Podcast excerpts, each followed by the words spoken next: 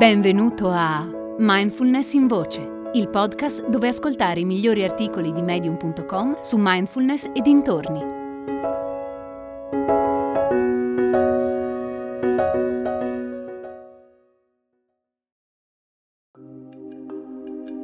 A gennaio iniziano due nuove attività di mindfulness online. Un corso per principianti e un gruppo di pratica per chi ha già esperienza di meditazione. Puoi partecipare ovunque tu sia. Per informazioni visita mindfulnessbergamo.net barra corsi.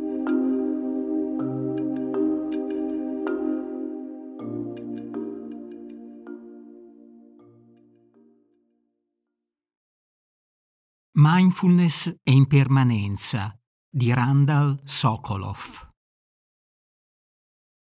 Quando il New York Times ha chiesto all'epidemiologo Vasily Vlasov quando pensava che si sarebbe tornati alla normalità, lui ha risposto Mai. Adesso è la normalità, esattamente come nel 2019. Per molti di noi questa risposta potrebbe essere difficile da accettare Qualcuno si arrabbierà all'idea di una prospettiva simile, in tanti negheranno la realtà.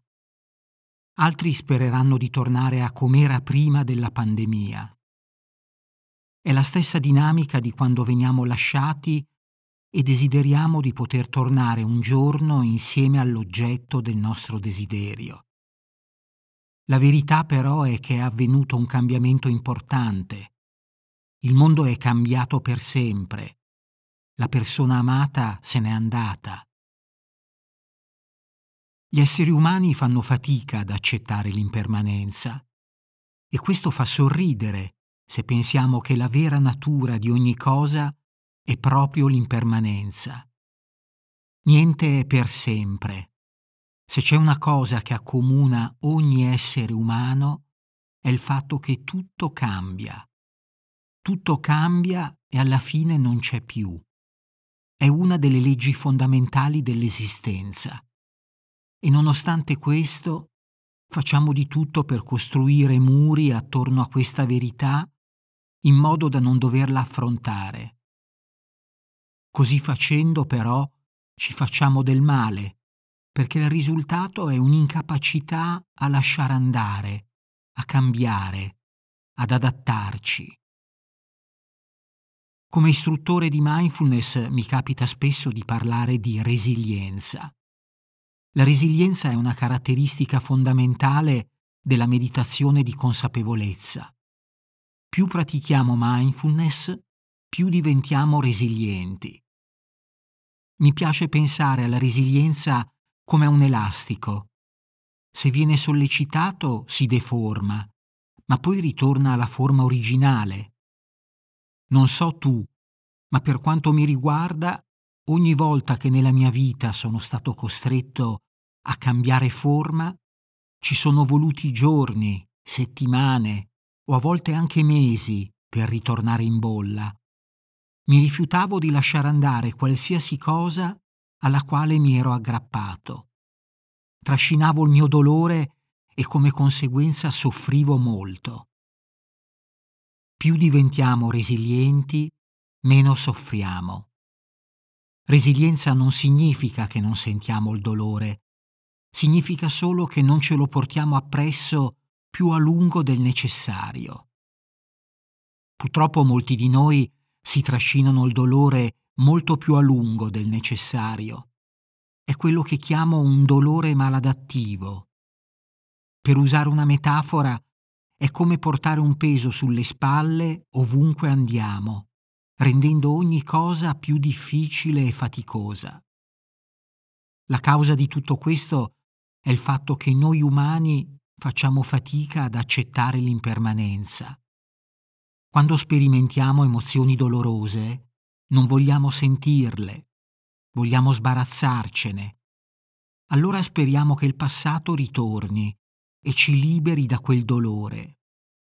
Speriamo in qualche modo di poter sistemare le cose per farle tornare a come erano una volta Oppure, per stare tranquilli adesso, facciamo di tutto per risolvere problemi che immaginiamo possano affliggerci in futuro.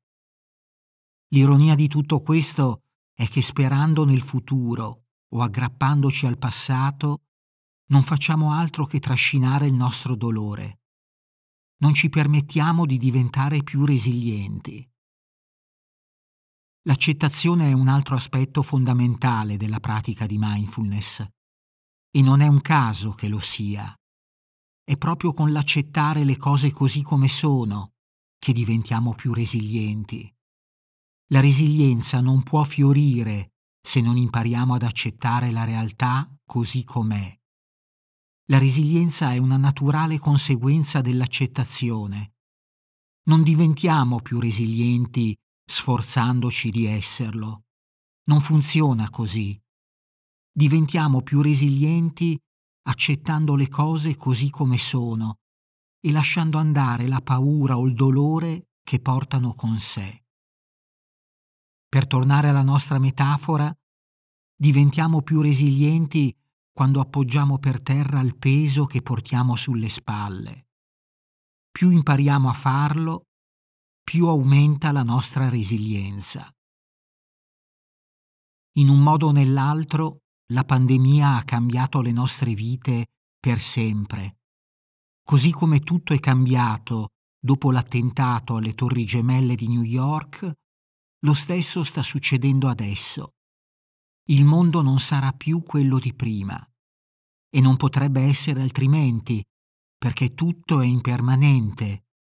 Niente esiste per sempre. Tutto cambia.